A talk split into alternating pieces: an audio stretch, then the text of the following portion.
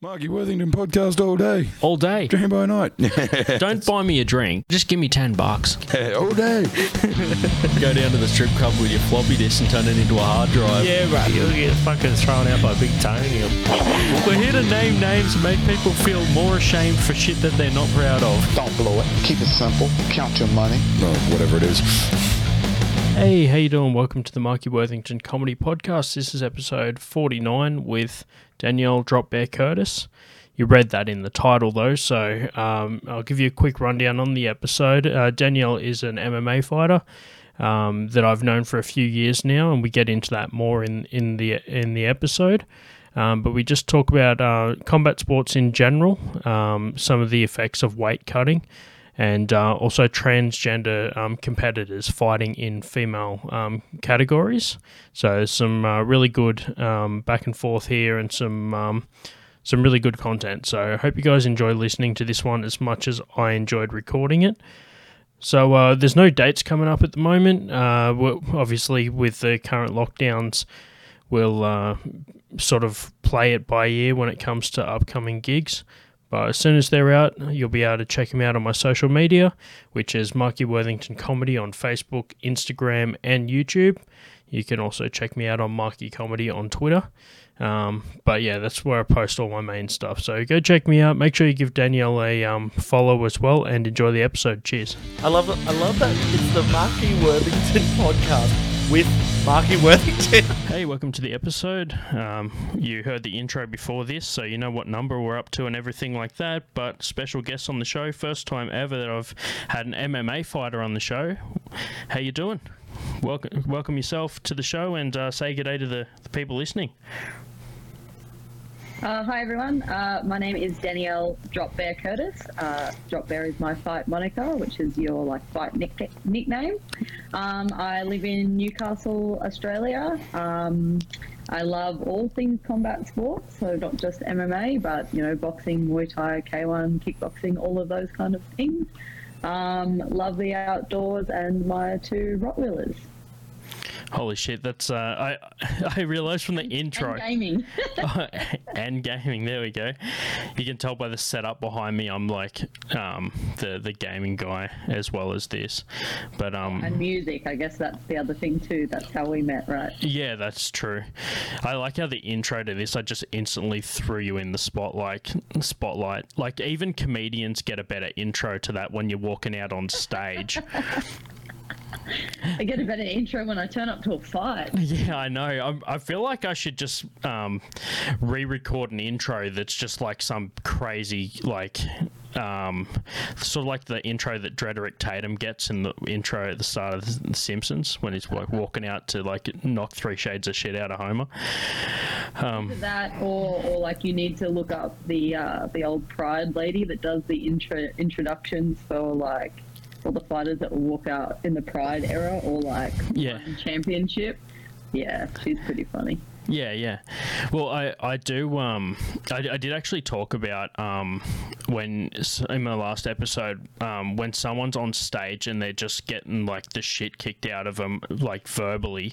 You feel like Moe in that episode. You want to come in as the fan man and just airlift them out, Yeah. um, because like it's like your buddy is just copping, like he's just eating eating balls on stage and he just is trying he's even trying his old material which he know he knows works and it just like and i'm only saying he Crowd because turned around, turned against you by that stage. yeah, yeah you're fucked like um You're done. the thing is like i'm only saying he because every time it's ever happened it's been a bloke that i'm mates with because um yeah, it's happened. Like as an MC, sometimes you just you'll you'll you'll be like, "Hey, welcome!" You'll like get everyone hyped up. Like this dude's performed in the Melbourne International Comedy Festival. He's like blah blah blah. Like I'm a I'm a hype man when it comes to comedy, but I feel like I'm just like behind the scenes when it comes to anything else. Like it's the only thing I'm actually confident. Um, Look you feel comfortable. yeah, true. But like when when I was talking about um you know being on stage and like when I'm on stage and I'm like the crowd's not into it and stuff. Is there is there like a vibe when you're coming out? Do you have like certain uh, like energy when when you're entering from for for a fight? Is it different? Good question.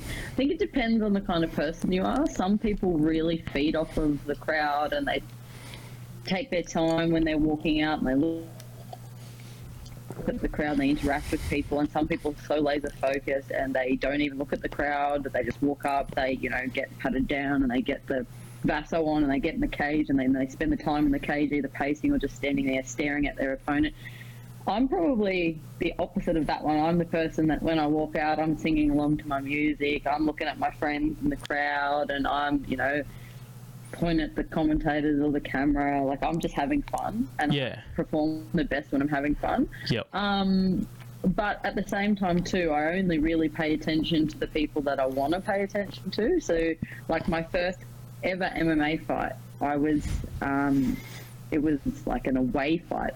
So I fought my, I fought my opponent who was undefeated at the time. She was like two and zero or three and zero, and she'd finished everyone in the first round. So she had a couple of fights Yep. and it was in her hometown. It was her coach's actual fight promotion that we were fighting on. The entire like building was full of people from her hometown, and, Yeah. and Yeah. I just had my mum and like a couple of friends. Holy shit. You know, I didn't care. I was having the best time of my life. I'm looking at my friends, you know, and my mum who's screaming her head off and just like looking at the people where I've got to go and the cage and singing along to my walkout song and whatever. Get in the cage and then I'm just like chilling in the cage. Chilling. Yeah. I think I even sort of danced along to whatever her walkout song was. I'm just looking at the guy in the middle getting ready for him to introduce me and that kind of stuff. So it's kind of uh, depends on what kind of fighter you are and also like what you choose to pay attention to. Some people don't see anything or remember any of that stuff. But Yeah. Okay. Once you start fighting, the bell rings or the ref goes, yep, start. Literally nothing else exists. Hmm. So the whole place could be on fire. Yeah. The cage could just about be on fire, and I would not know. I Right. barely know the referees there, other than when he's sort of jumping in between, or if you're at the point where you're hitting someone heaps that you're looking at them like, Yeah. come on. but other than that, it's like you don't see anything else. That's insane. So the crowd could be booing me, and I wouldn't know. Wow. It's like um I feel like that to me is like the difference in my mind between um when I f- well, I keep like likening it to going out in front of a crowd for comedy as far as like the the crowd goes. It's, I'm not about to say it's like I'm fighting the crowd's a crowd. Yeah, a crowd's a crowd. Um, but at the same time, it's like when the first few times that I go that people go out to do comedy, they've said to me like I didn't even notice whether anyone was laughing. I was just saying my jokes like just rehearsing them. And like wasn't like some people will just go out and they just like smash out what they know their first five minutes and they're just like cool that's done. And like I feel like the first time ever going um, out to like a crowd is um, finding that vibe off them, and you're saying like going out for the first time fighting someone that the crowd is like the vibe seems more like towards them. Um, did you notice like after the fight? What was the result of that fight, by the way? Uh, I, run, I won by TKO. So um, Oh, fuck yeah! yeah, it was it was a great it was a great night for me, and um, like I did a lot of damage to my opponent too. So it wasn't like it was just over super quick. It happened uh, about like I think it was 28 seconds or something into the second round. So we'd had a whole first round, um, and I did do a fair bit of damage to my opponent in the first round. Um, Yep. It was close to sort of getting stopped, and she was very tough, very tough. Um, and the one thing, like when you watch it back, and I kind of knew that that's how it went. And the one bit that I heard from the crowd was there's a point in how the fight ended is um, I punched her and hit her and kicked her and kneed her or whatever a lot. And so she's clinched up with me and we're against the cage. And, and I could feel her sort of grabbing, kind of like, um, kind of like a headlocky kind of thing. But Yeah. basically, she's grabbing around the top of my body and she's going to look to try and hip toss me to take me down. And I could feel that that's what she was trying to do. So, what I thought I was going to do was I'm going to like pull push off as she goes to throw me so it like overshoots and we both kind of no one sort of ends up on top. Yeah. and it'll just be a scramble because I'm like I can win this scramble. And I know I've already hurt her and um, you know it's all good. But as she's going to throw me and I've pushed off in the moment I've actually reversed it and put a hook in. And so she's thrown me and I've ended up and then I've reversed it. And then so I've ended up on top and then I've just Yeah. Yeah. Punch her a few times and um, and the ref stopped it straight away and her corner actually threw in the towel as well because I'd already heard her quite a fair bit. Yeah. Yeah. That was the one moment I do sort of recall a little bit is that you could hear the crowd because um, like I had dominated that fight. Um, when she hip tosses me, you hear the crowd go like, ah, yeah, and then it's like, and then I reverse it immediately, and it goes from all like, ah, yeah, oh, Yeah. Holy shit. That's But fucking then- insane. Yeah, yeah, and so it's kind of like a really cool way to finish my first fight. Like I would Hmm. consider that that's a really cool highlight reel.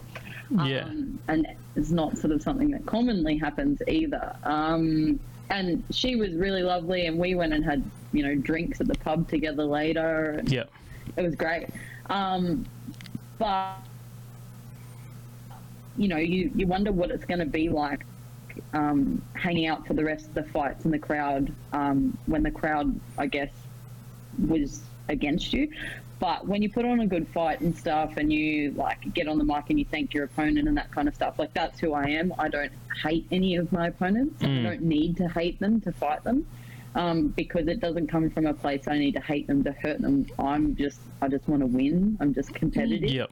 Um, so like, if it ever came down to it, I would, I, I'd even happily fight someone that I'm friends with or that I've trained with, or even that you know was from the same gym for me.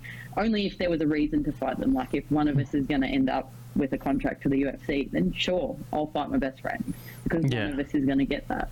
Don't have any issues. Um, so I do remember that moment, and the crowd was awesome. Um, when I was getting around, like people from that town were asking for photos with me and stuff. Like I got photos with my opponent. Like I said, went to the pub with her.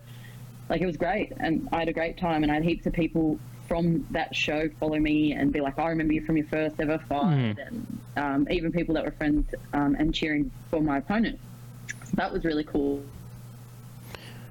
But there is one thing that's like, you know how you said when you first go out, when you do comedy, how you just read your Yeah. or whatever, you're not necessarily waiting to hear or able to hear the crowd. Yeah. For, for me as a fighter, I have that, but it's not about the crowd. It was about listening or hearing my coaches. For like Yeah. my first three fights, I never heard a word they said Mm, mm. and they're screaming and they're banging their hands on the like on the um, outside of the cage and i remember sort of maybe one or two things from i think my second or third fight um, but i didn't hear them at all and which was really funny after my first fight people were like oh my god you listened to your coaches and did exactly what they said i was like what really I didn't hear I didn't hear them at all, not one bit. But I just did what we had worked and drilled. Yep. Um, so I guess it was the same thing that they were saying, or you know, Yeah. it's really interesting. And I had to learn to actively, while I'm fighting, try and listen for their instructions Yep.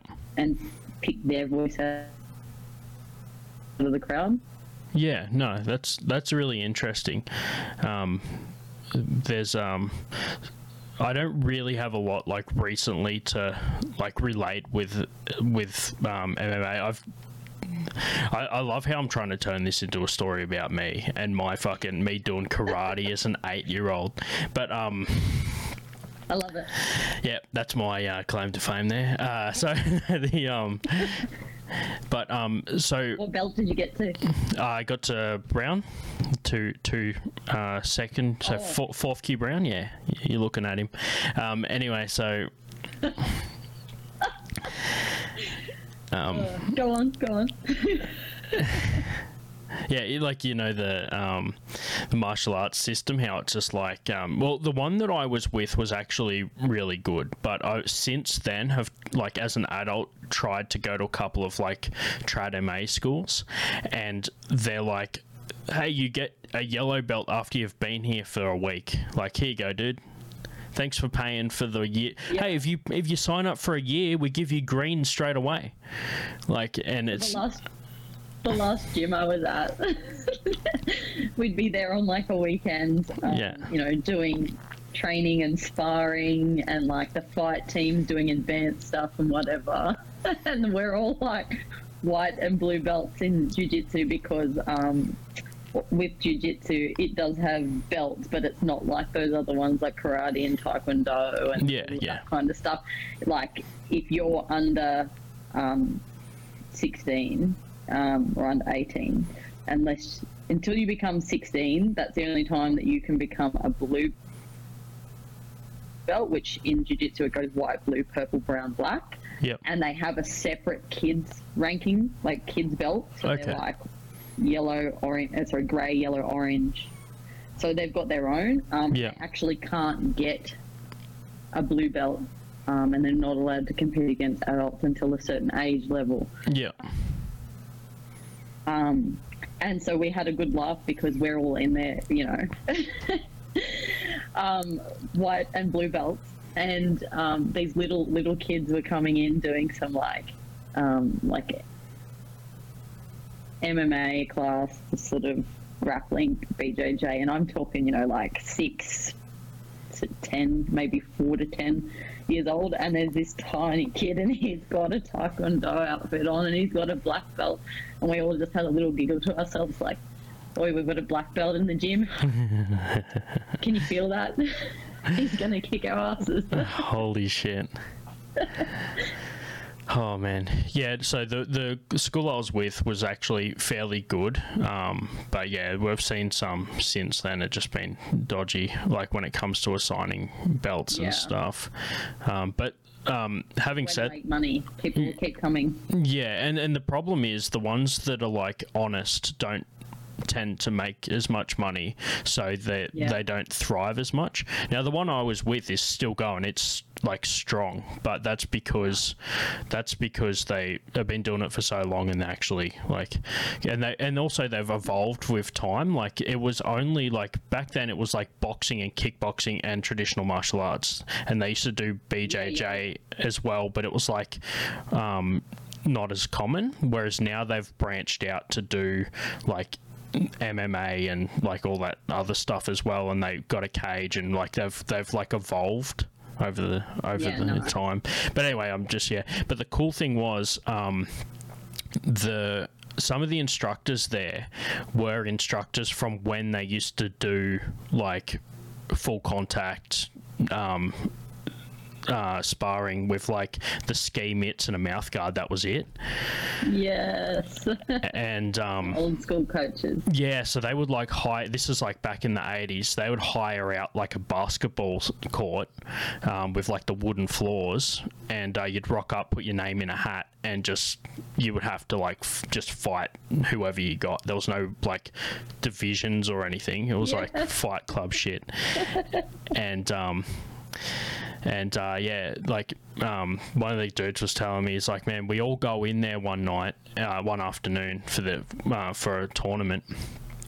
And we walk in, and there's this dude just doing high turning kicks, and he's kicking the net on the basketball. Um, Jeez. yeah, like he's jumping and doing kicks, or like just showing off. Basically, he was warming up, but you know, uh, he was just flexing in front of everybody. Um, Love it. so the, the trainer I was talking to about, he says I go in there and um, and obviously this is going to be a good story about him because he wouldn't be telling it if it was how he got his ass kicked by the dude that was showing off in front of everybody. Um, but yeah, basically he said like that adrenaline rush that you were talking about that you just like the tunnel vision, like anything else could be happening. He's like, yeah, of course, the first name I pull out is uh, old mate kicking the basketball net. so he said he was so tall, I had to like because his he was shorter. Um, and he's he said it was so tall. I was like, I wanted to try and like land a punch on his face like instantly to try and get like in his head like just be Yeah. you know like the first thing i'm going to do is just prove to you that like i don't care and like make this make it you. yeah make it like a psychological fight after that you know um, he said the fir- he goes to he's he's sort of like comes in hot and doesn't realize that because he's so tall he can't even like reach this guy's face so he backs up and runs and jumps and and just gets past his guard and lands it on the dude's face knocks him out instantly That's amazing. um, s- so yeah, that there you go. There's my um, there's my Fight Club story for you. well, well, I think you get kicked out of Fight Club talking about it. Good reference, yeah, yeah. Damn, good thing I wasn't in it. Yeah, yeah, true. Yeah, it's like it's it's got a, it's got a good thirty years on me that Fight Club. Um, but yeah. Anyway, that's that's me trying to make myself relatable in a in a in a um in a I love the uh, I love the psychological uh, war yeah yeah fight. um you, People ask me that all the time because I smile when I fight. yeah yeah that's um Are you doing that on purpose? No, I just really like fighting. That's that's awesome. Uh, so I actually um, had a question about um, you that you already covered off. Someone asked what um, belt you were um, in um, BJJ. Oh, in jiu-jitsu. Oh, in jiu-jitsu, yeah. I'm a blue belt. Yeah, Yeah, yeah, Yeah. a blue belt. yeah, cool. Um, yeah, uh, Uh, they well, they they didn't just say what belt are you. They were just like if they do have if yeah what what what what belt is it? It wasn't just like a straight up like what I- belt are you?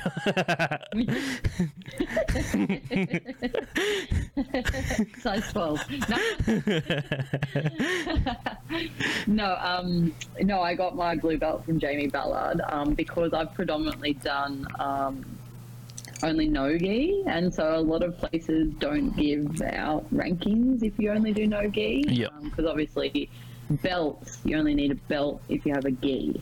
Um, so if you're not wearing the gi, you don't particularly need a belt, but we still got ranked, um, even though we're no gi. So some places do that, like obviously Eddie Bravo does, so Planet, that kind of stuff. So it is coming in a lot more, especially gyms that uh, no gi orientated um, or like MMA orientated. Um, so yeah, I mean, I predominantly only, well, I think I've worn a gi like maybe twice in the last three or four years. So yeah, right.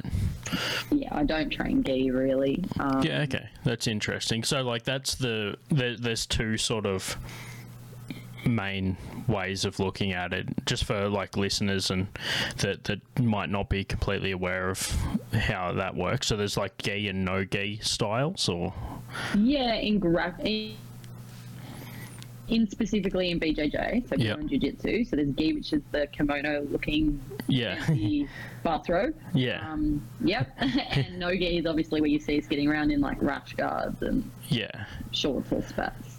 yeah, tights, those kind of things. But within competing in grappling, there's also different rule sets. So Hmm. even if you just say gi or no gi, so you can compete in either. yeah, Um, but then there's competitions which are points based, and the points are awarded um, off of position. Um, obviously, if you submit someone, then the match is over. Awesome, you win. But other than that, there's a time limit, and you have um, however many points, and the points are for like positions, like getting to the back or getting to mount, passing their guard, taking them down, sweeps, those kind of things. Um, and then there's the types where it's a sub only. So you either then in in sub only, you're you know you've got to win by submitting them. But within that, you have two different versions where you have a no time limit. Um, some matches can be no time limit, so you literally can only win by subbing someone. Yep. Okay. But majority of matches will be like say five minutes. Um, and so how you win if it goes to decision is based on who's attempting the most submissions and is actively looking to try and finish the match. And then you have like ADCC, which is one of the biggest no no gi grappling tournaments uh, in the world, um, and it's actually half half. So the first half of the match is no points, sub only, and the second half of the match is is points. So there's different things. So like depending what you want to compete in, so you can compete in all of them, but like when you've got a particular comp coming up, you probably change the way that you are training for that because there's a different emphasis on what you need to do and what your opponent's probably going to be doing. Um, because like with points, there's a lot of people who are point fighters or point players and they literally just want to get those positions and rack up points. They don't care about risking the position for a sub in case you get out. yeah. Okay. Um, whereas sub only, they've got to go for the sub, which does give you those avenues to potentially escape or reverse or, or, or whatever. So yeah. Okay. there's heaps of different things. And then obviously you've got wrestling as well, so wrestling competitions, and that's sort of different again. And then if you're training for an MMA fight, you're gonna uh, um, place being on top and being able to also strike and make sure that while you're grappling, you're not going to get hit. So again, that's even different again in how you train it. So it depends what you've got coming up, and I um, like compete in all of those things. So it's about knowing what you're going to go and compete in and how to just change and tweak your training and what the focus is for the specific thing that you want to Yeah. compete in. Yeah, it's in, that that covers off a lot of the questions. Actually, there was a few questions about like styles and um, like do you train um, do you train um, like BJJ, um, gi no gi that sort of stuff. So you basically covered off a lot of questions there in that um, block. I also really love wrestling. So, I mean, I think wrestling is really, really important for MMA and it'll actually make your jiu-jitsu a lot better. Um, yeah, because they're they're kind of similar but really different at the same time as well. Because jiu-jitsu is about sort of going with the flow and taking what they give you and using it against them, whereas like wrestling's about imposing your will and forcing them. And so, like, you can find times where both are useful. Yeah, Yeah, it's really interesting. And then obviously I do striking and stuff as well. So a lot of striking. Um, and I, again, compete in different disciplines in that as well. So I've also fought in Muay Muay Thai and Muay Thai. Um, and then I was looking for some boxing fights at one stage as well. Uh, but I couldn't get a match, uh, which seems to be a common problem for me. Um, but yeah, so I'm happy. Um, I just compete in everything. I just love combat sports and fighting. So yeah. to do anything really. That's good. It's um, what you're saying about mixing it up. It's a bit like when you switch to like um to um dumbbells from a barbell at the gym, and you go back to the bar, and you're just like putting up more weight because you're like tried a different technique or style, and then you come back and you're like, oh, I mixed it up, and now I've like you know trained a different muscle, I guess. Um, it'd be the Yeah, same. yeah. I mean, even if your goal's always to get a better bench, but you will do it, you know, accessory work, or you'll do, you know, supersetting with some other exercise, or like you said, dumbbells or whatever. But it's still always going to make you better at your bench, and that's how I feel about constantly competing rather than sitting around and just waiting for MMA fights. Well, I'm going to go and compete um, in those other disciplines no, but you have to be at a level where you know the difference because there's a lot. They aren't the same. There's a lot of differences, and doing having an MMA fight style and not adjusting anything going into a boxing fight will get you hurt. Yeah. Muay Thai. Um, Yeah, okay. Knowing what you need to change, so you have to have that level of skill and understanding to be able to just jump between them. Um, but at the same time, going and doing those things, as long as you do understand that when you come back to MMA after doing a boxing fight, that you can't, you know, be ducking your head because you're going to get head kicked or kneed in the face. Uh, as long as you understand those things, um, going and having a boxing fight and against a boxer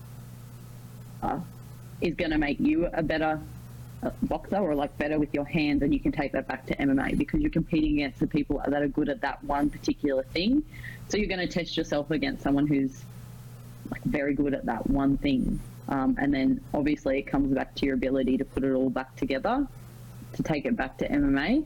Um, but yeah, I mean, as long as you're competing and being active, you're always going to get better. Yeah, no, absolutely. Uh, you're talking about um, sort of still training, although it might not be in MMA. Um, what sort of uh, exercise and um, training are you doing at the moment, being in lockdown? Whatever I can do. Yeah. Um, I'm just trying to stay active and uh, like essentially not get fat and too out of shape. It's Um, I never invested enough money in my own home gym setup, which I am going to do. mm, Um, and I'm definitely going to fix that. um, but yeah, like home workouts and shadow boxing, and obviously, um, it's a really good time to work on the stuff that a lot of people lack, which is you know like mo- mobility, you know, a little bit of flexibility, but mostly mobility, um, and like rehab and just um, you know making sure. I guess this is a great time to recover and Yeah. probably do things that I haven't done where like let those injuries that I've just pushed through and managed um, actually do like rehab or prehab on it. Um, so those kind of things, and then also like your goal setting and your visualization, um, you know, all of that kind of stuff um, that you normally, you know, you do do, but you probably don't have as much time for. And then obviously I'm just doing like workouts, so like strength and conditioning, walking my dogs all the time because I can get out of the house, um, and they're just Yeah. beautiful and I love them. Um, and you know, yeah, lots of skipping and lifting stuff. yeah. Yeah, that, that's um. I I feel like everybody became a fucking home gym expert as soon as um everything shut. Like yeah, the amount of dudes I see that I'm like mates with, you just see like them just randomly, th- like throwing fucking tires around in their backyard and stuff. Like, just And trying the to. cost of home gym stuff went through the roof. Like, Yeah. yeah, and everybody that like that I was like looking at that had home gym stuff that I'm like, dude, look how much room that takes up and how much money you spent on it and now they're laughing. yeah. Yeah, but um, you mentioned before like. Uh, there, so there was in in case people didn't realize how I just sandwiched that question in there. There was actually a question about like training during lockdown. So, I mean, if it didn't seem like I just um, organically put that in there, I'm going to show you behind the curtain how much I um, intentively did that. Um, so yeah, in case I got away with it, I need to now tell everybody that um, I did that on purpose.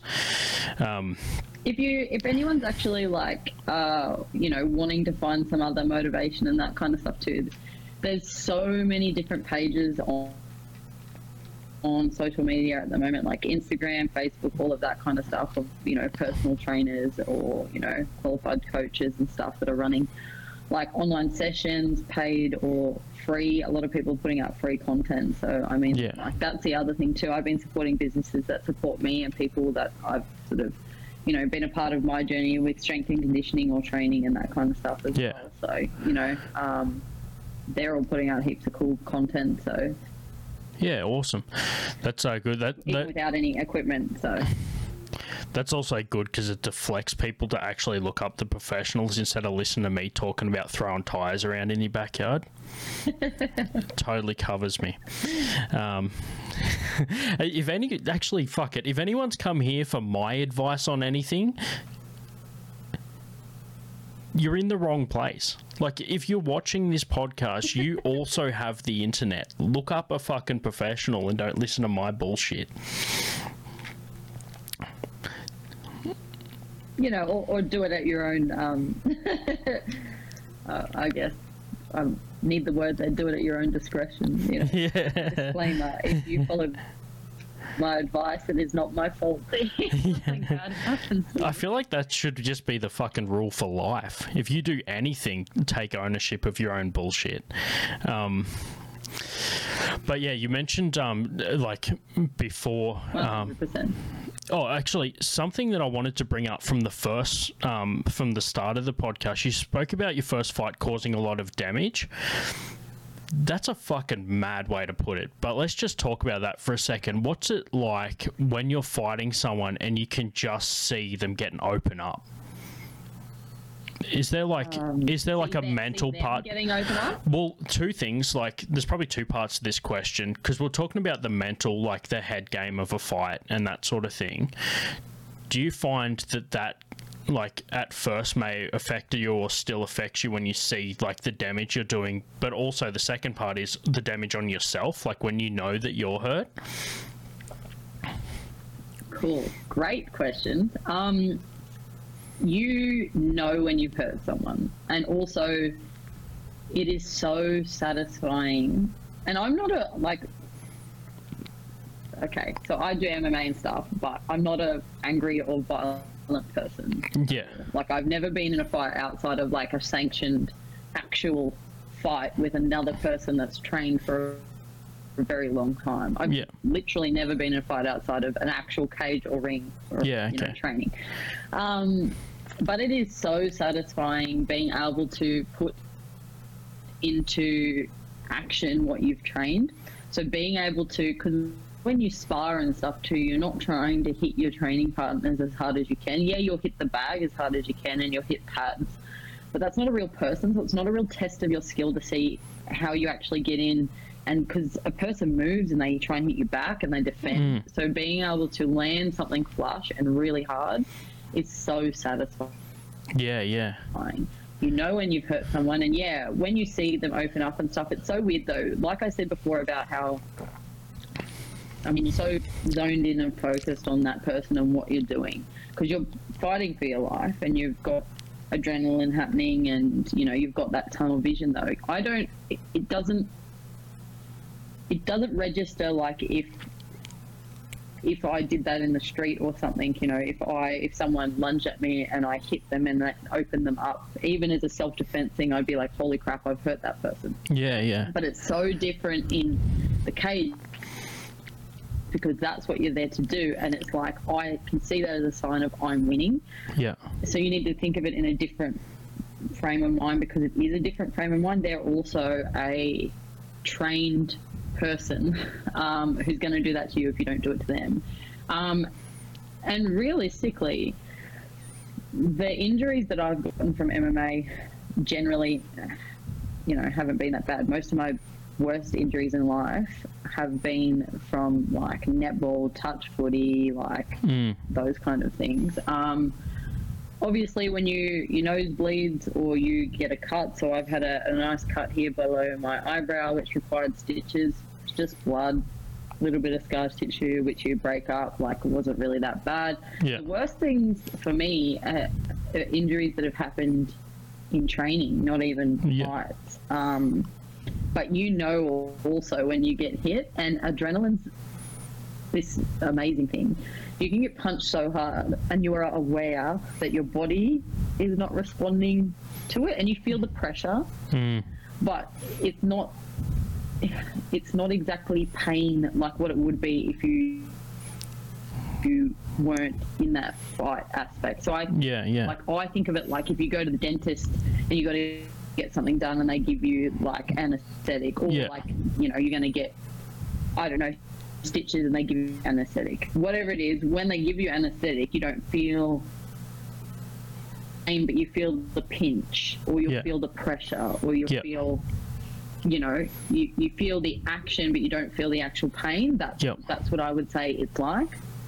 So you can feel that your brain's not right if you get rocked. You're like oh okay that's that one got me. Um but it's not a hurt. The bit where it hurts is like if you've eaten some leg kicks and you sit down between rounds and you've had that minute where you're coming back down and you're like trying to listen to your coach and take it all in, and then you go to stand back up and you're like, yeah, actually, that did hurt. Um, I had a moment actually like that in my Muay Thai fight where my opponent kept teeping me, which is front kicking, um, but she kept teeping too low, Oh, and it was right on the pelvic bone, right on the tip of the pelvic bone, probably like four times in a row in like a two minute round. Yep. Um, and I was so angry. yeah, yeah. She wasn't intentionally doing it. It was Hmm. just that like she wasn't fast enough, and- I don't know, maybe flexible enough, or like I was coming in too quick, so she wasn't getting her leg up high All the enough way. Yeah, yeah. to get me in the stomach area, and it was just constantly, yeah. And so like in between rounds, I like in the fight. I knew she was doing it, but it wasn't impacting me. And Yeah. as soon as I walked over to my corner, Yep. I was like, and you know, take a breath. I was like, that actually really hurts. Yeah. I was like, she keeps teeping me. yeah, yeah. Fuck. You know?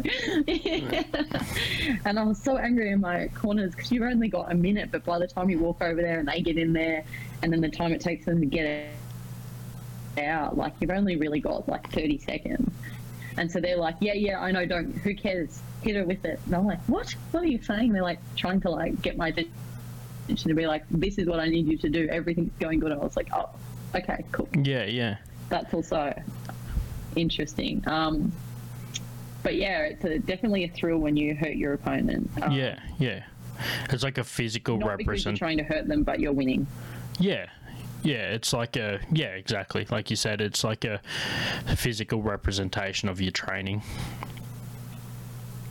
Yeah, and I think that's the most satisfying thing is that like you can be really really good in the gym. So like there's always people that are like killers in the gym but they just can't put it together in the cage. And then you've got people that are the opposite that don't really stand out in training or anything, but when they're in the cage and it's like the switch Yeah. you know they they flip the switch and they're just animals and then you've got the people that are just good all the time or not so good um, but yeah it's really that self gratification of being like well i have trained that and to land the thing that i've actually trained means that i've gotten better. And yeah because you, you know it's a skilled opponent. It's not like other sports where you go oh i want to learn to play soccer. And they go cool turn up on sunday and we'll show you how to play and you can jump straight in.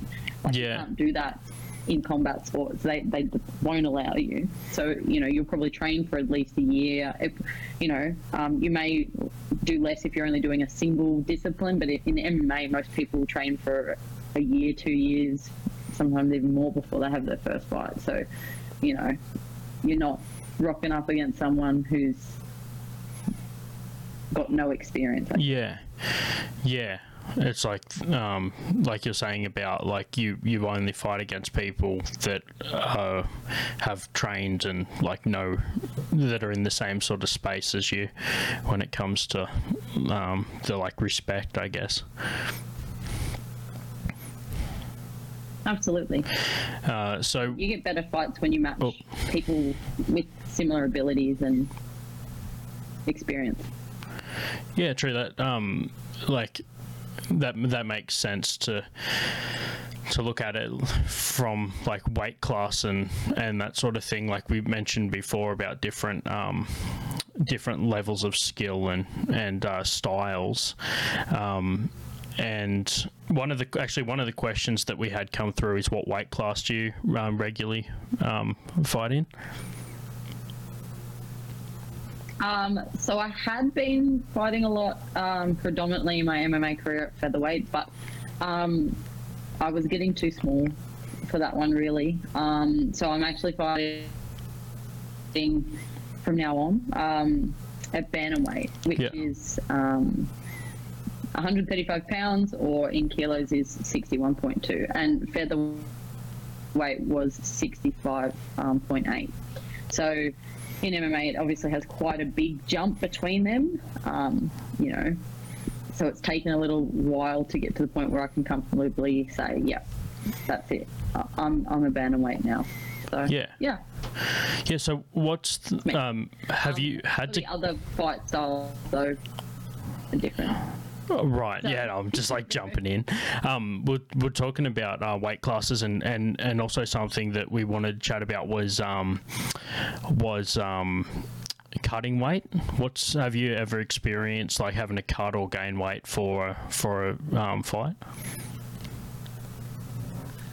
Yes. So, like, pretty much every fight doing some form of like weight cutting, which is, you know, obviously a number of things diet, you know, planning and training and all of those things to bring down your weight uh, throughout fight camp, so the period before a fight. But carb loading, salt loading, water loading, and and obviously getting rid of sugars, salt, carbs, um, and essentially dehydration, as well as a low fiber or low residue diet in the last little stint as well, just to remove some dead weight because fiber sits as dead weight in the bottom of your stomach because it takes a long time to break down. So low fiber, um, but yeah, water loading, um, which is quite a common practice in MMA as well, which will lead into sort of like a form of dehydration. And so that's either like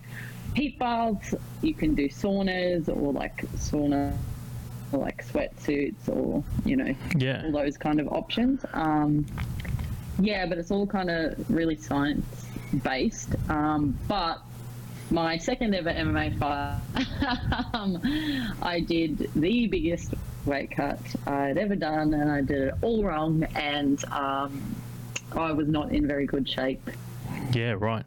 leading into that fight. It's still my favorite fight of all time. Yeah, so the the beginning of fight camp, I was pretty much 80 kilos, so like 79 something, so pretty much 80 kilos. Mm.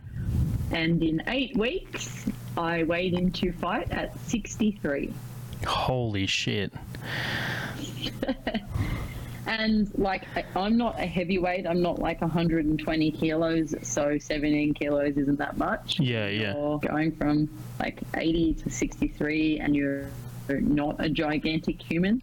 Yeah, That was, yeah, that one was rough, and it was all done wrong. And part of the, the reason too why, um, like, I did the last like seven kilos in a day and a half, two days, the last two days, um, which is insane. Um, yeah, that's crazy.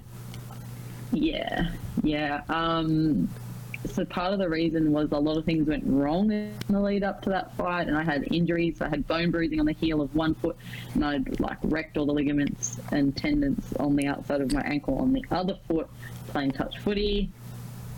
Actually, refereeing touch footy. Um, so I was in a bad shape. Like I couldn't really do much training, like being on my feet or even like cycling or rowing or whatever. Still puts a lot of pressure on your feet. So I couldn't do that. And I was trying to manage that so I could still fight. And then I was also trying to drop weight, um, but also having enough energy to get through the training sessions that I did need to do. And then essentially it was just a really long process of being really, really, really, really dehydrated to make Yeah. that weight Yep. because I didn't want to miss weight. And I, I looked like a drug addict pretty much Yeah, yeah, right. on the scales because all my water was gone. I stopped producing saliva like Holy over a day before the, the weigh-in. Uh, my mum had come down to visit me. Like my cheeks were all like sucked in. I was Wow. super skinny and I was so dehydrated. Um, I couldn't even chew chewing gum because I didn't have any saliva to chew it. Jesus. And it got to the point where like half an hour or an hour before weigh-ins and my mum had traveled down to see me and you know super frail and stuff um, and i was she was talking to me and i was trying to talk to her and i was like i can't have a conversation with you right now because it was that bad that my like mouth my lips my gums were sticking to my teeth and i like Couldn't talk. properly Holy shit. yeah, it was really bad. I probably should have gone to hospital and been on like an IV drip. Um, like that's how bad it was. Yeah. Um, and so the, the weigh-ins are 24 hours before the fight. I made the weight. Um, I then all I had thought about for two months, for eight weeks, was a burger and chips, and um, like I waited for my food because we had like a press conferencey thing. Yeah, yeah, And I was smashing as soon as I stepped up those scales. I was putting liquids yeah, yeah. and I knew I had to get lots of liquids in before I could eat. And it was a couple of hours later, by the time you know that finished, we went to the food place. We ordered food. We got the food, and I the whole time we were waiting, smashing liquids. So it'd been a few hours, I still wasn't producing like the proper amount of saliva again yet. Yeah. So I picked up this chip off my plate, and I was so excited. I put it in my mouth, and like the potato just coated my mouth, and I like I couldn't swallow it Holy shit. and I couldn't chew it. And I was like, I just about had like I sat there, Yeah. a bunch of my friends and my mom, and all I'd talked about was going to, and it was Grease Monkey Yeah. in, in Canberra. Yeah. Um, Shout out. Thought Ch- about Hit me up for sponsors. Shout out to Grease. Yeah, yeah. That's actually the place I always go to um, whenever I fight Canberra, even now. Yeah. Um, and I ate that chip, and I just about sat there and cried. Yeah, because you couldn't. eat. Fuck. And then everyone else had finished theirs. Yeah, mine went cold, and it was like another hour or two hours till it got to the point where I could eat. Then and I ate, and then that night, so the night before the fight into the next morning, I didn't sleep. I set an alarm because I looked up like what to do when someone's super dehydrated. Hmm. And I set an alarm for every hour because I realized it doesn't matter how much I drink, the body can only absorb So much, yeah. so much in a certain amount of time. Yeah. Yeah, so it's just pointless. And I'm potentially going to become like hyponatremic by drinking so much water and not replacing like your electrolytes, Oh, yeah. sodium, potassium, magnesium, those things. Um, so, yeah, I set a, an alarm every hour to wake up and drink more liquid. And so I didn't sleep the night before the fight or the next day leading up to the fight because Jesus. you know, you're getting ready, and that's the worst part. And so I felt like I had heat stroke, or Yeah, yeah. I don't know. I You felt you felt like how flu. you felt like how Brian from the cigarette packet looks. Yeah. I feel like I looked like Brian. Yeah, fuck yeah. Um, I, I looked so pale on Wayne's night. That's one thing. Like, At least Brian's got a nice tan. So I don't. Yeah, see, I was like, I'm going to put on some makeup so I don't look so bad. So I put on makeup. But when you look at the photos of me from that weigh-ins, I was like, I look at them, I was like, yeah, the makeup didn't work. Jesus Christ. and um, yeah, so weight cutting is Brutal. way more scary, way more dangerous, and sucks than the fight. The fight's the fun part. So I went into that fight feeling like the one of the worst feelings I've ever had. You know, I felt tired. I felt exhausted. I felt sick. Like I felt like I was recovering from from the flu while having heat stroke, while I hadn't eaten properly, and that kind of stuff. Like and three round war that one fight of the night. So even though everything went wrong and I actually lost that decision and it was razor razor close and Yep. um, in the last round like I that round was mine and I did so much damage to my opponent in that round um, like it, it could have been stopped multiple times throughout that, but it was just so close, and she was so tough that every time I'd hit her with like a whole bunch of unanswered shots, and the referee would go to step in, that she would just be like, "Nah," and throw something back, and then you Yeah. know, it was such a war. Yeah, Um, fuck. So it taught me a lot. Taught me never to cut weight like that again. Yeah. Proper advice and seek professionals and do things the right way Yep. and that you don't have to take every fight, you know, or, you know, if you're injured, maybe consider pulling out. I'm so glad I did it though, because I learned a lot of lessons and Yeah. it was really, really, really tough. But I also put on one of the best performances that a lot of people know me for and a lot of people remember because I also ended up in a really bad situation in that fight where I definitely lost the second round and people thought I was about to get finished. Like, she had a rear naked choke on me, and I got out of it, and people were like, "Oh, well, you know, thought it was over," and then Yeah, fuck. come back and stop her multiple times in that last round and like it was a big deal and it was people still talk to me about that fight now being like i remember that fight and it was amazing and you know um, both of us got i guess a lot more well known because of that fight um, Yeah. because it was such war and it was so back and forth across the, the rounds and i got to learn what i'm capable of and i also got to unlock a bit i guess in my brain of going I don't care how tired you are. I don't care how hurt you are. I don't care what you're feeling, but you can do this and you can push through it, even when you feel like you're literally dying. Yeah. You can do those things. So that's also helped me a lot with mentality and training. Um, so, like on the days where you do like the hectic training, like power rounds or like crazy shark tanks and that kind of stuff, is that people be like, other people in the gym sometimes would be like, wow, you're really fit. And I'm like, no, I'm not.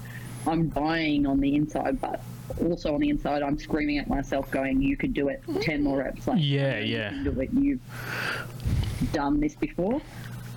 So, yeah, it was crazy experience. And weight cutting is incredibly dangerous. So, seek professionals and don't go through those things because that's probably taken it's definitely going to impact me later on in life and it took me a long time to actually for my body to properly recover Yeah. from that. I had some ongoing issues because of it. Um, but now there's so many people out there like one of the best people in the game that works with ufc fighters is here in australia which is the the fight dietitian. Um, and he works with and his team work with heaps of combat athletes as well as you know just other athletes and normal people that need help with Yeah. nutrition so you know Yeah. don't need to do silly things anymore. I think a lot of um, I, I, I like how much um, sort of science has brought into uh, sports and fighting and just things in general. Like we were talk- talking about things like um, like CTE in um, like American Yeah. football and all that sort of shit. Um, well, I mean, it's everywhere, but that seems to get the greatest exposure because, you know, it's a game of um, exposure when it comes to, like, you know, more fans and bigger, like, bigger budgets and all that sort of shit. Yeah. So, um, but yeah, it's good to, like, th- that it has come and there's people that are actually paying attention to that sort of shit. Um, so yeah, that that helps it come a long way. But um, you've uh, you got time to get going about another fifteen, yeah, or like ten? Yeah, yeah, Yeah, absolutely. cool, cool. Whatever. I'm not even going to edit that out. I'm just going to tell. Just get, that's a little behind the scenes. You get to see behind the scenes of the fucking. The, the that's the. This is the director's cut.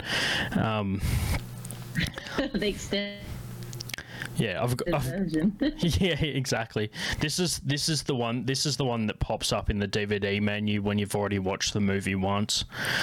Um, That's it. But yeah, we're, so we're talking about um, different divisions, weight classes, um, different styles, and all that sort of stuff. There's an ongoing debate at the moment um, whether or not um, trans fighters should fight in their transitioned um, class or um, division.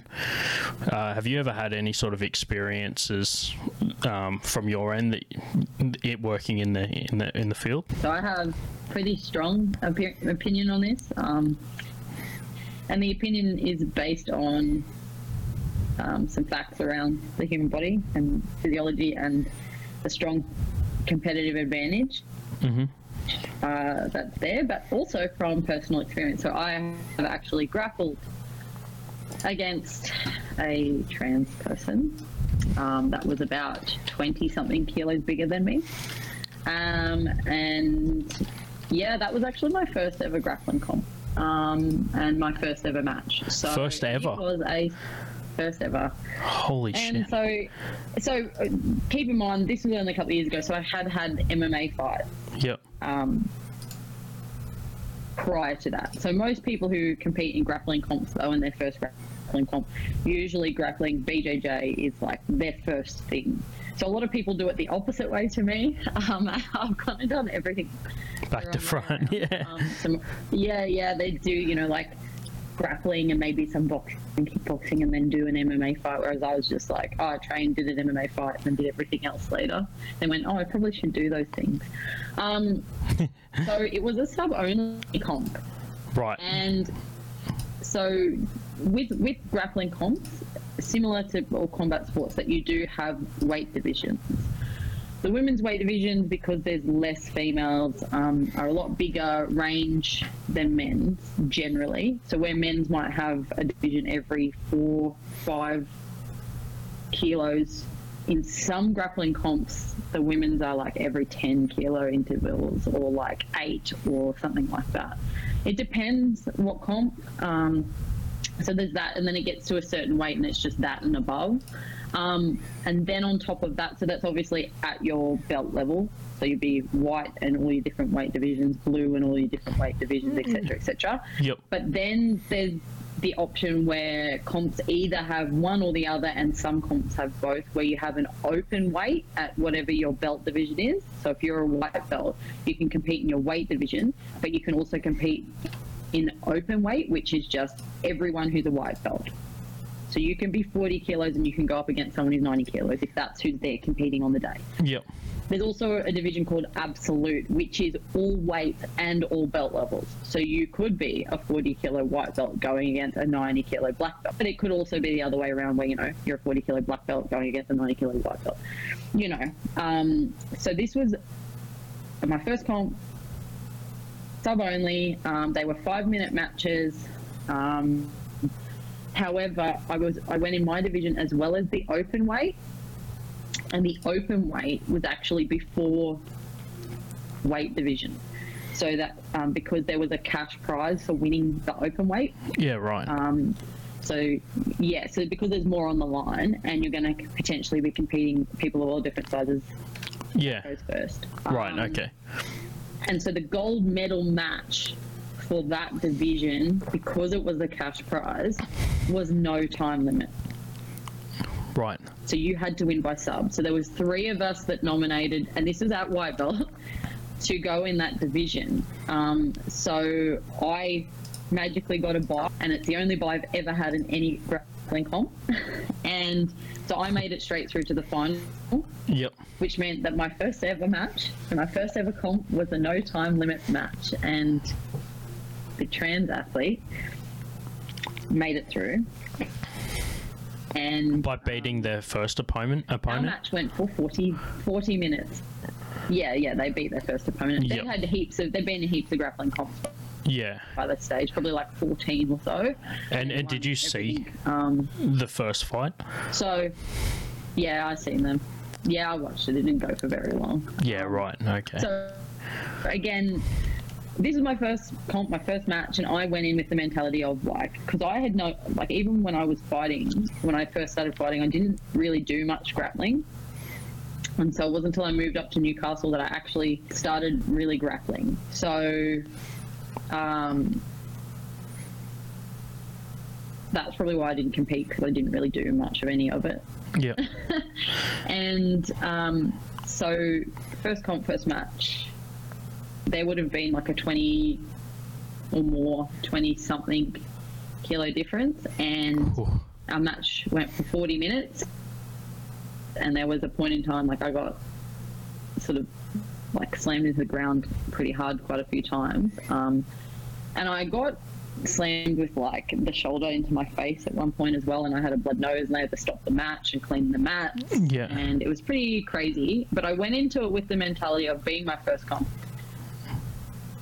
I I don't want to get hurt to the point where I can't fight or anything like that. So you know, if I get caught in a sub or something, or if I'm unsure, I'm just going to tap. Like Yeah, I don't okay. care about you know a medal at a local that bad Yeah. Yeah. you know. Um, first few minutes, I got like slammed and stuff, and this person just tried to like the top of my head and like twist it, and it wasn't even a submission. They didn't even have any Like, Like, grip, like um, prop, proper stand, proper grip or They anything. They were just yeah.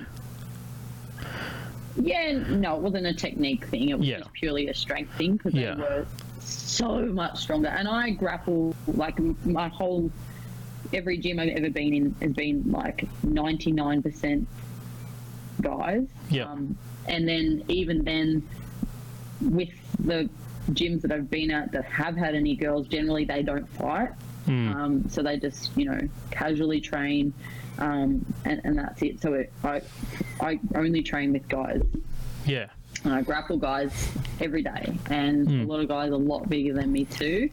Um, but I have grappled with girls, and obviously I compete regularly now, um, and I've competed a lot against all shapes and sizes and similar size females, um, uh, natural females, and there is such a difference, and it is really scary. um, and if it wasn't for the fact that I had had MMA fights, um, and I already have that mentality, and I know what my body's capable of, Yeah. Um, like I don't know if I would have gotten the same result that I did. I ended up winning that match. Um, Holy shit. I won by rear naked choke. Yeah, yeah, I won by rear naked choke, Jesus. but it took me 40 minutes. Yeah, I was going to say 40 minutes is a fucking marathon. Where, and grappling's so different to like striking and stuff because you're like tensing your muscles Yeah, the yeah. whole time trying to go for things and using like, and especially when someone's so much bigger than you too. Yeah. Um, so I got there in the end, but like, honestly, it's only because you know, like I said, I'd had fight experience before and I knew what my body was capable of. But Yeah. like in the match, when my head got twisted, like the top few vertebrae my neck went pop, pop, pop. Like I got slammed heaps of times. My whole body hurt for like weeks after, and I had to actually recover from that. I've never had that in any other match, even when I and I always go on the absolutes and open weights, and um, like against a lot of girls a lot bigger than me, similar weight discrepancies, and I've never had that kind of thing happen. But regardless, my stance on it is that I'm happy for anyone to identify however they want to, and that's fine and live the life that they want to. And I do think that anyone who is trans deserves the right to compete in the sport and to be able to compete not only at a local level but professionally if they want to do so and pursue a career. My only problem is that because of the competitive advantage that they do have, um, I, I don't think it should be against naturally born females. Um, they're happy for them to identify in their lives as a female. However, I don't think it's fair in any sport, whether it's combat or even individual, because Yep. there's a number of things like it's going to like if if they were to compete and continue to compete against females, um, even in individual sports, like I know from doing a, uh physical sport and training with men but even the men my size, my height, my age, my weight are so much stronger than me. They're faster than me. They have better endurance. They have more fast twitch muscle fibers. They can jump higher and they can literally breathe more oxygen into their blood than me. They can, you know, their synapses are are faster. They can react faster than me. Like, so even if I've got the skills and the better technique at some point, like, you know, they can train that and they're going to be better than me no matter what I do. Um, and the most used performance enhancing drug and uh, in the world is testosterone and its derivatives and that is um, you know pr- using performance enhancing drugs is illegal because of the competitive advantage that it gives you. So not only the things that you're physically able to do but also the ability to because you can get more oxygen because you've got a bigger heart you've got bigger lungs you've got more you know muscle density and bone density and all these other things that are not going to be changed by no longer having testosterone um, these things also mean you can train harder because you can um, recover faster like so it's not just physically being stronger. It's also these other things that you can train more than me. You can recover better than i can like and you can take more impact than i can. You can give out more impact than i can. Um, but even in any sport you're going to be better than i am um, without having to do anything extra like um, and so PEDs obviously are illegal, and um, my only issue is to that a lot of people blame the transgender athletes for doing the wrong thing, which I also don't think is correct because they're just doing what the system allows them to do at the moment. And so, for example, um, the lady, the transgender athlete in the Olympics, Yep. she hasn't done anything wrong in my eyes because she's not the one that made that decision that, to allow um, her to compete against uh, in the female division. Um, that's the Olympic Committee, and I think their criteria for a transgender athlete competing in the, the female division um, is incorrect, and I don't think it should have anything to do with hormones because the adaptations that you get from a life of testosterone um, don't go away. Yeah. Yes, some things will diminish a little bit, but they don't go away. And so Yep. it's exactly the same as using PEDs. So with them saying that, okay, well, if you take the hormone replacement therapy and um, you get within this certain limit of um, testosterone, Yeah. um, then you're essentially a female.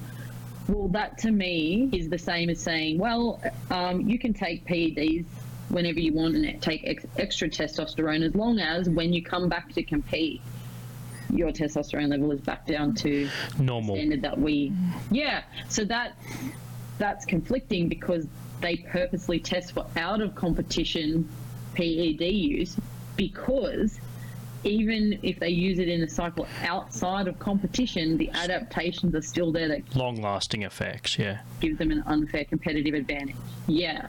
So if they're if it's illegal to use testosterone for performance enhancing or any other PED at all Yeah. for performance enhancing effects outside of competition, then it's the same basis that you get a competitive advantage that you can't change just by dropping or tr- manipulating a hormone level. Yeah. So that's where that comes into play. And what I think there needs to be is there needs to be a division for these people because they need to still have the right to be able to compete Yep. um, and, and do whatever they want to do in life. And that is fine. Um, and if they want to compete at the highest level and they want to go to the Olympics and they want to, you know, make money, I think that's fine. Create a division for them because, okay, they don't. If they want to compete against men, that's fine, but I don't think they should have to. Yeah. But I don't think it's fair to the female athlete that's trained her whole life and she will never, ever, ever be able to lift as much as a transgender athlete. She'll never be able to swim as fast or run as fast and potentially get hurt in other sports as well. Um, you know, for example, in MMA, you Yeah. look at the people that fought Fallon Fox, which was the first sort of transgender athlete Yep. on the scene a number of years ago, and they, some of them suffered fight, like career-ending injuries Yeah.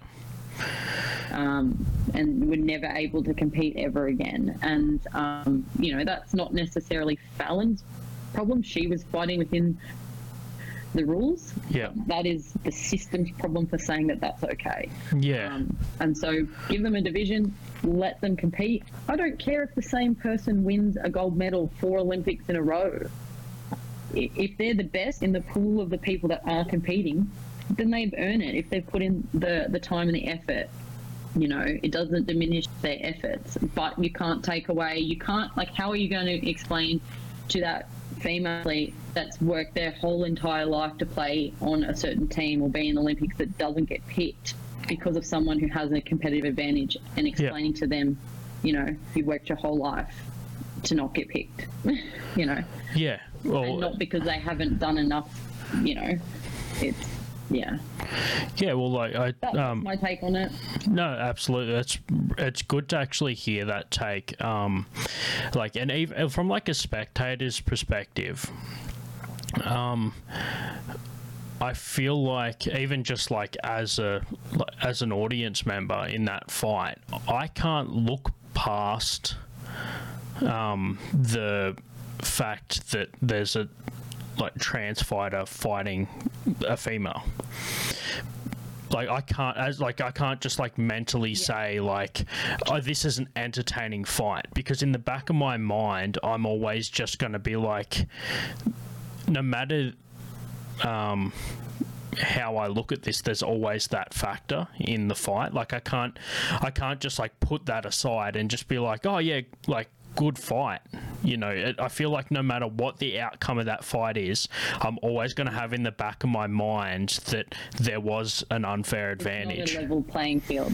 Yeah. Yeah, like whether the trans uh, um, fighter wins or loses, I'm going to be like, that didn't seem like the same as watching. I didn't get. I didn't. I wasn't focusing on the fight.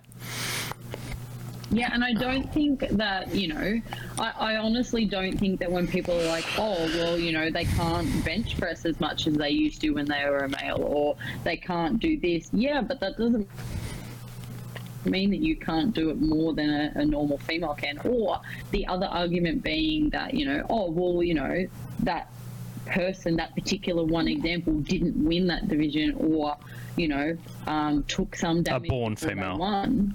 But that, but you know, uh, uh, no, no. So like, uh, like a, say a transgender athlete competing, if they don't win, Yeah. or they take some damage before they win. That's not an argument to say that it's okay. Though, oh, you know, Yeah.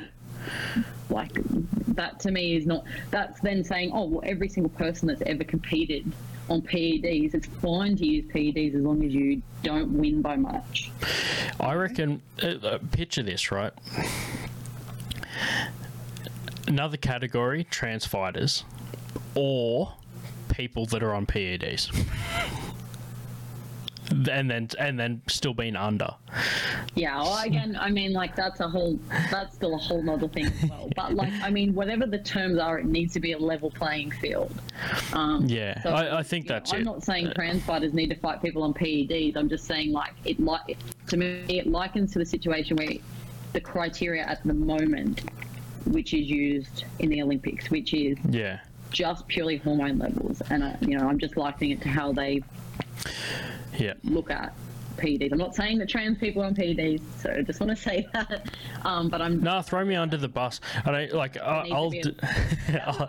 no, no, no. I'll deal with. I'll deal with any backlash. It's fine. Like, it's. Like, I'm not saying like currently on PEDs. I mean anyone that was on PEDs that then was under. That like now it's like now that you have that advantage from being on PEDs, you can fight, but you have to be in this category of people that um, had high levels of testosterone at some point in their life.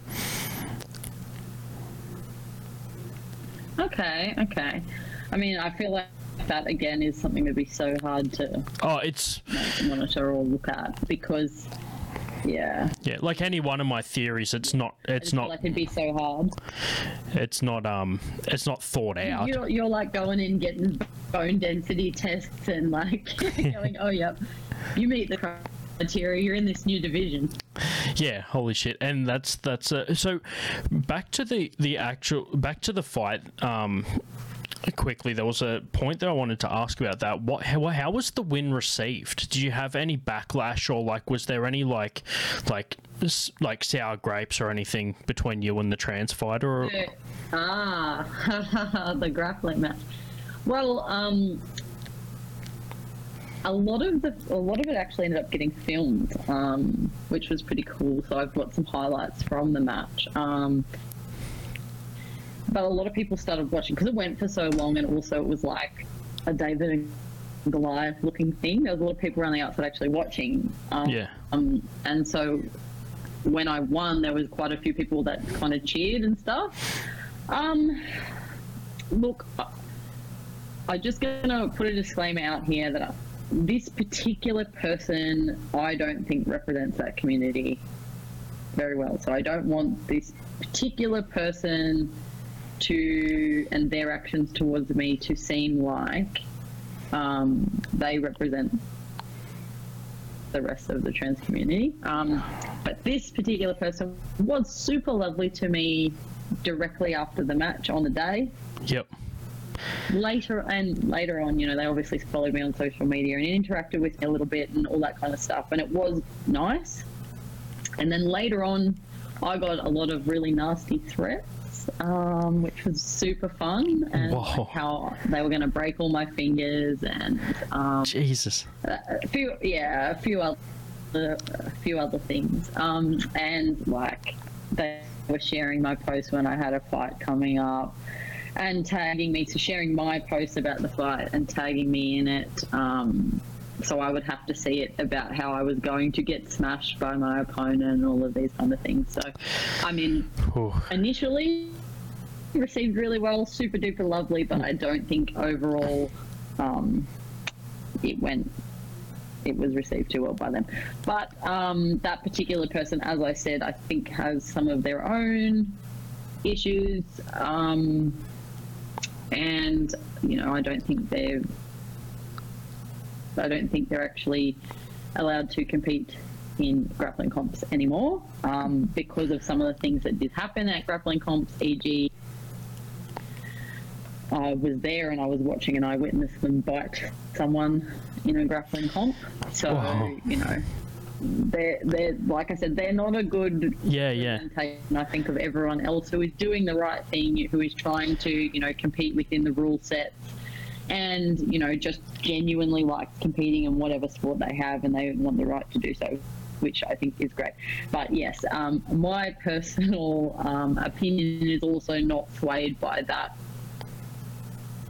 um, personal experience that I have because I Yep. don't feel like that one person, you know, represents the majority. Yeah, absolutely. No, it's Very crazy times, very crazy experience. And when was that? What? Um, how many years ago? But we got there. Oh, like two years ago. Yeah. Okay. Yeah. Right. Not that long. Like, uh, like beginning, like, uh, not beginning, but early 2019. Yeah. Okay. So Yeah. So, maybe like March or something. and this was after like you'd been doing MMA for a while, and then when, and that's like you said, your experiences in um, the like industry sort of prepared you a bit more for that. Yeah. Um, Yeah, yeah. So I think that's realistically like i i when I'm saying like I got, I did get the win, and it was a no time match, but it was a hell of a battle, and I was fighting essentially that entire 40 minutes. Like it was What a war. easy. Let me tell you that.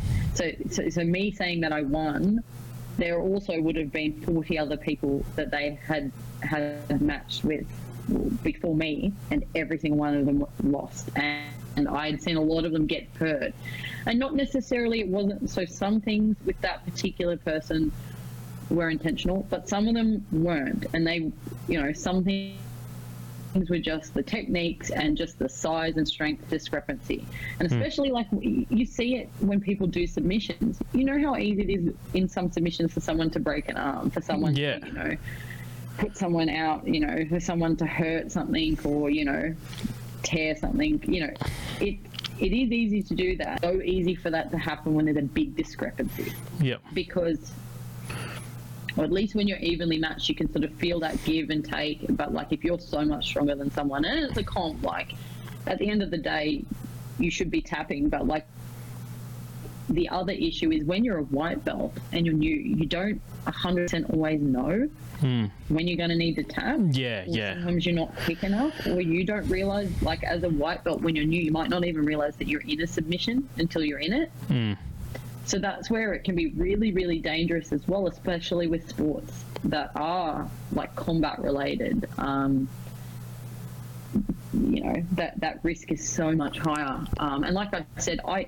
yeah okay i won that match but i had a lot of sort of injuries Yeah. A lot of recovery required after a lot it. of sort of recovery and managing. Yeah, after that match, like, yeah, I've never like my neck has never been the same. Yeah, I have to get it cracked all the time. I get pressure headaches. Like it, my neck, I've had issues with ever since that. Um, so for two years now. Yeah. Um, but you know, that's one of those things. I obviously try and do prehab and rehab and manage it and do all those things. Um, you know, and that's part and parcel of life. Um, but yeah, there was quite a few different parts of me that were very sore that I had injuries on because of it. Um, that I have not experienced against other people who are even heaps bigger than me, or even when I'm in the absolutes, where like I went in as a white belt you know, competing uh, against purple and brown belts, um, and a lot of them were bigger than me as well and more skilled. And I never experienced what I experienced in that match. That's insane. Like it's such a um, yeah, it's it's such a um, like enlightening conversation to see it from your perspective. Um, so it's, it was really good that you're able to like chat about it from your point of view.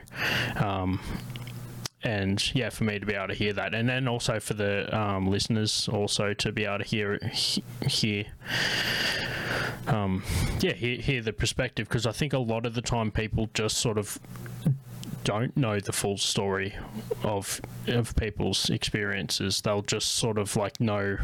Um, and look, like there is obviously um, components like that that I can't cover every part of of a thing, and you can only talk about your experience. But at the same time, it's it's just really good to to yeah to hear it all. And I yeah I, I appreciate the, taking Yeah, the ex, extra time to That's why I talk about wanted it. Yeah, no, not a problem at all. And I guess that's why I wanted to say, look, this is my experience, but that doesn't change me thinking that like people who want to compete in their transition state, you know, I'm not saying that they shouldn't at all.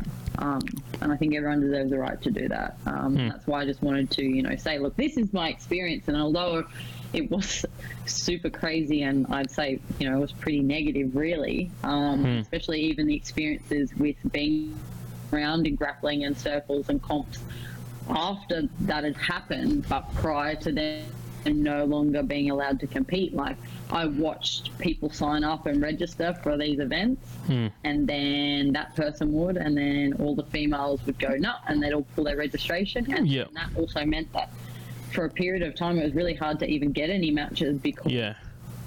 of that, you know, um, and it just shut down. It, like the comps in that area, pretty much shut down all the women in um, white belt competing. Which, if you don't go and compete at white belt, they're not going to keep competing. And they're not going to go when they're a blue belt. They're not going to go when they're a purple belt. And they're not Yeah. going to go when they're brown or black. So it almost halted and stopped the women's divisions happening because where they were getting, you know, 30, 40 people in the white belt divisions, they were getting like four. Hmm. And so then people would be like, oh, well, I'm not paying 80 bucks or 100 bucks to go on a comp and get one match, hmm, you hmm. know, or potentially get hurt. So, like, that's the other side of it is that, you know, other people may end up going, well, no, I'm not going to put my body on the line. I'm not going to do it. Um, Yeah. If that's the case, you know, and you may end up watching the decline of a certain division or a certain sport. And I'm not saying that that's necessarily it's going to happen, but I did witness that happening in this particular scenario as well. And you want the best for everyone involved, and you want all people to be able to have the opportunity to compete. And that's another reason why I think it should be separate, so both people have the equal ability and equal playing field to compete on. Yeah, no, absolutely.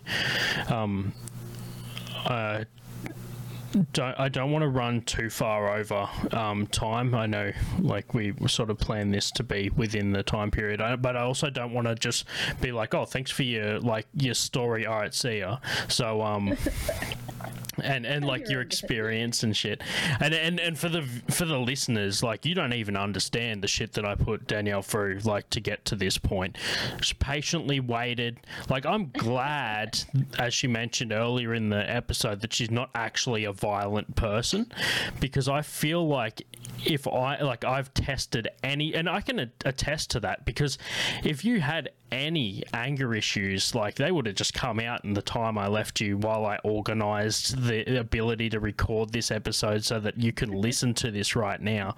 So, um, yeah, just like I said, this, because this is director's cut, I may as well give some people a little bit of information behind the curtain. Um, but yeah, anyway, I um, Yeah, I guess that's why people are like shocked when they find out that I fight if they don't know me from that part of my life. Yeah. Oh, before we uh, wrap it up, like the, I know that people might want to know this. I, I think it was it wasn't a question um, that I had sent. Putting my charger. Yeah, okay. Yeah, so look, look at this. I'm just. I'll just let you guys know. Yeah, okay. See? That's a nice bulb there. Is that that, that LED light you got on the roof there? Um, I bet you got an app on your phone. You can control it. You know, every now and then you just dim it, change the color, that sort of shit. I got that in my room. I'm just projecting that onto you right now. Um, but yeah, oh, what what? Like, check this out. Look, see that light Sorry, in the you background? Lose your train of thought. No, no. Look, see that light in Oh. the background. The the the the, the tube. Yeah, yeah. Yeah, let me just see if I can get it to go go blue. That's what I need right now. Oh, best color. Maybe it, maybe that's like the the mood lighting. I change it to blue. Yeah, I like it. Yeah. Oh no! Did I like not? It didn't do it. Okay. All right. Fair enough. There you go. That's my. That, that that's an accurate representation. tech issue for you. hey, there we go. Um, th- that's an accurate representation of um, exactly how great I am at with uh, tech issues.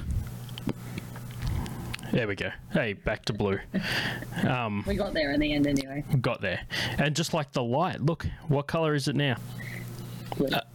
Yeah, that's right. Um, so we got there. uh, yeah, I, it wasn't a question that was sent through, but I feel like it's a question that people listening to the episode might have. And uh, just to like wrap it all up and uh, close with this one, they might want to know like how we know each other.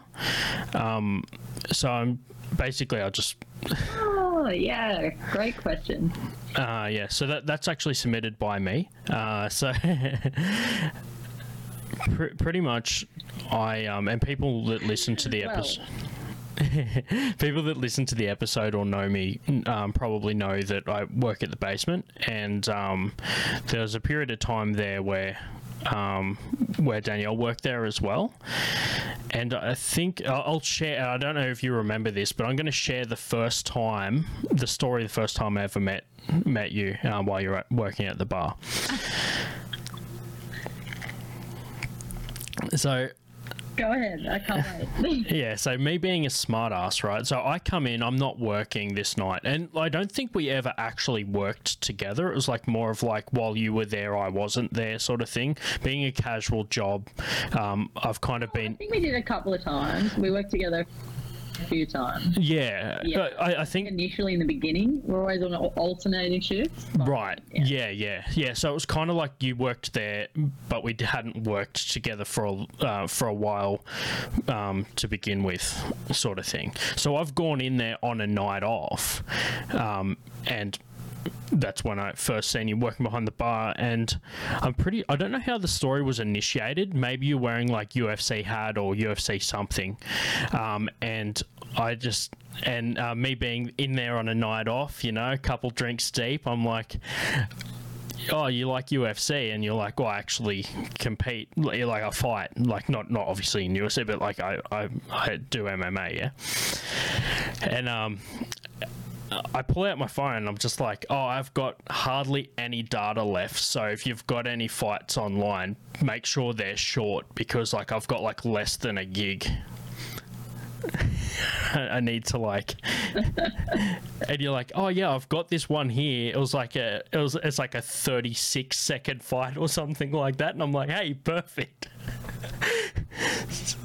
um, so yeah, we pull that out. I watch it, and I'm just like, I'm just like looking at it, and I'm thinking because I'm still trying to be like the happy drunk dude, but in the back of my mind, I'm just like, she's a fucking badass bitch right now. Like I, I don't even know how to like show how crazy it is that this like what I just seen this like 36 second fight or whatever.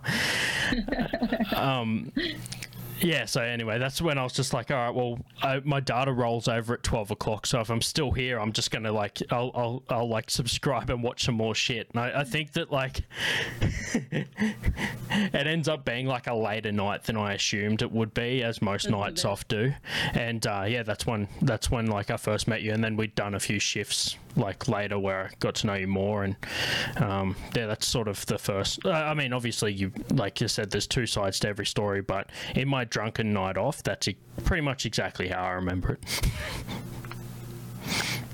Oh, I had so many funny memories at the basement related to obviously working at the basement and like music and obviously fighting as well because um, I'm part of the reason why Trent is such an avid um, MMA fan these Yeah. days. He used to be a casual, a hardcore casual back in the day, um, and now I'm his personal MMA assistant whenever he has a MMA related question. He always sends it to me. Um, so for you guys who don't know, Trent was our boss at the basement. Yep. Awesome guy and the basement, awesome place. Um, and yeah, uh, I have so many cool random memories like that. Um, I remember going into the basement on my night off one time Mm. and I was sitting at the bar, and a very, very drunk patron came down and um, sat next to me.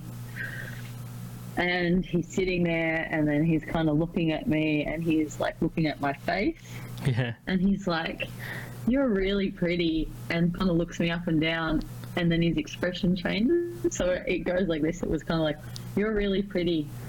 And you're really buff.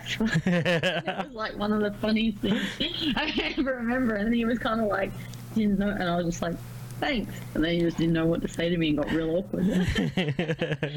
Like, cool.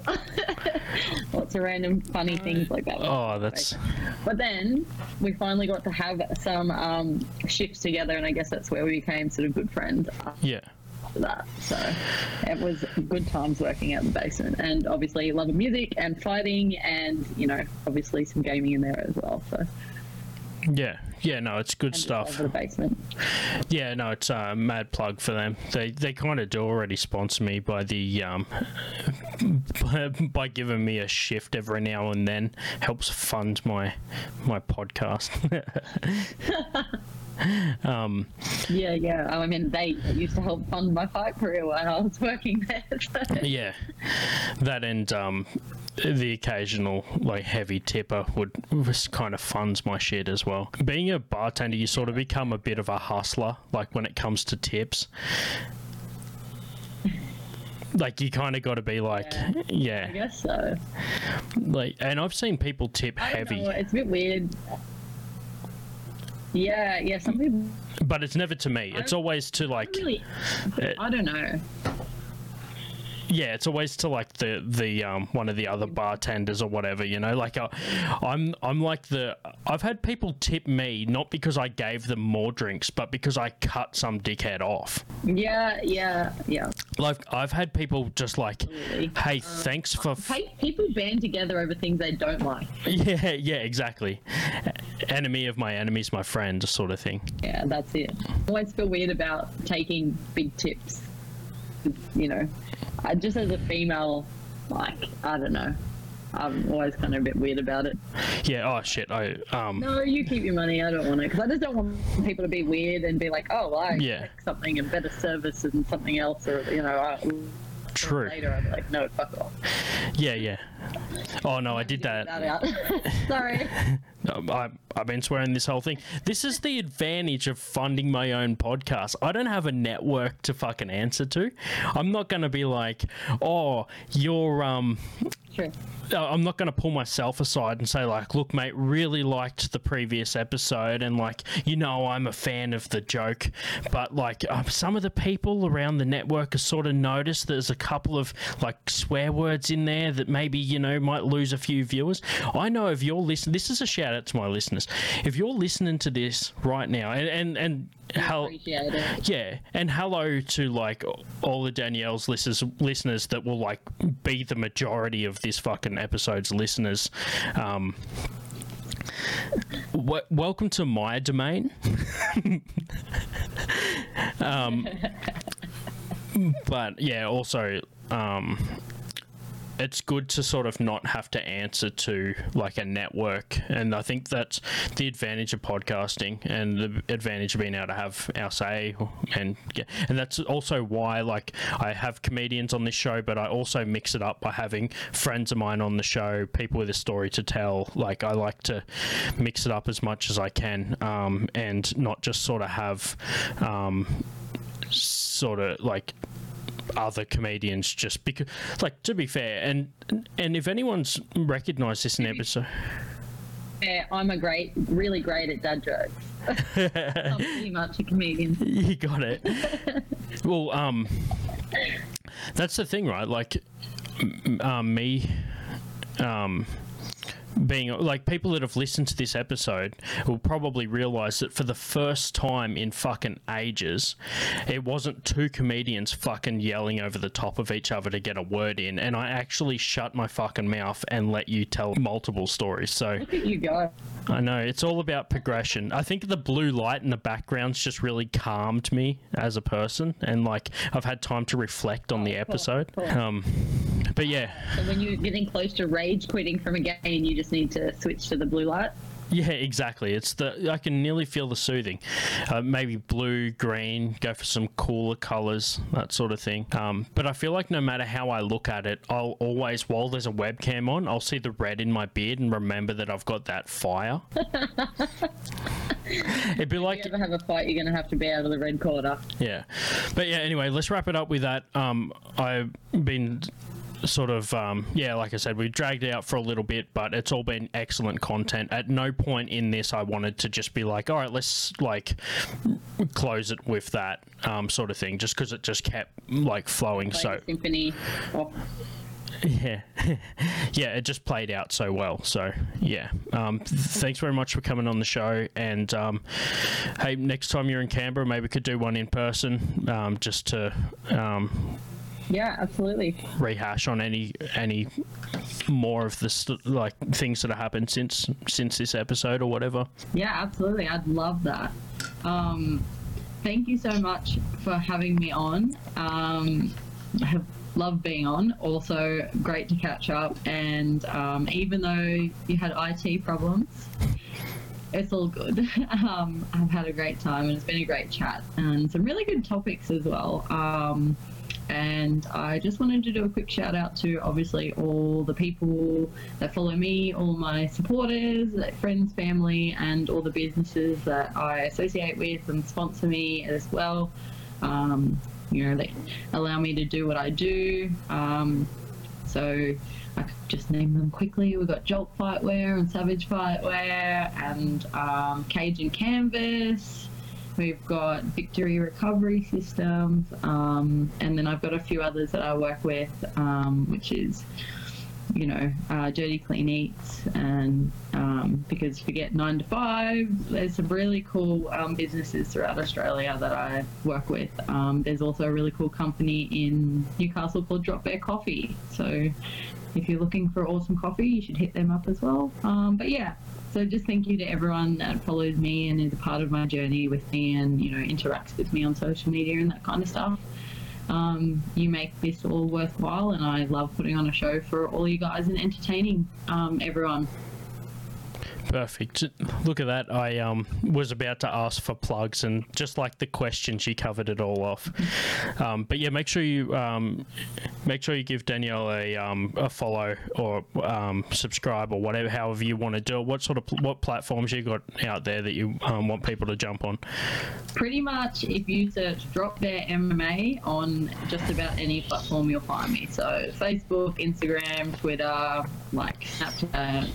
Um, uh, um, I've, I've got like a Discord. I've got Twitch. You know, just Drop Bear MMA for everything, and that's most of the time like discount codes for stuff as well. So if you are looking at getting some gear, or you like some of the businesses that I work with as well, just hit me up for like that kind of stuff, and I'll hook you up.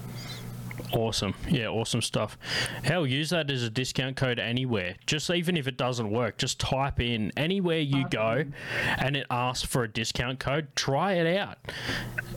I'm sure there'll be some. Just tag me. Yeah, it's like the Hamish and Andy card. You you just try it at any business.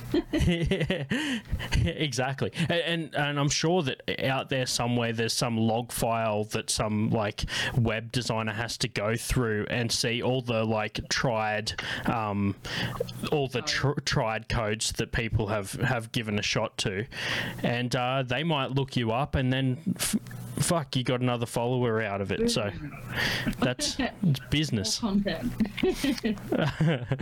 but yeah, um, I'm I'm gonna wrap it up with that. Thanks very much. And uh, if you're listening to this episode, you already know my shit. Marky Worthington Comedy, Facebook, Instagram, YouTube. I'm Marky Comedy on Twitter because Twitter won't let me write out my full last name. Um, because they're so in the future.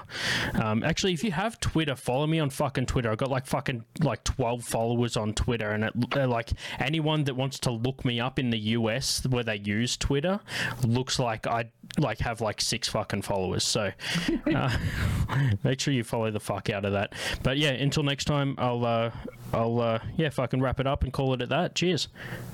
Absolutely. Thanks for having me. Bye.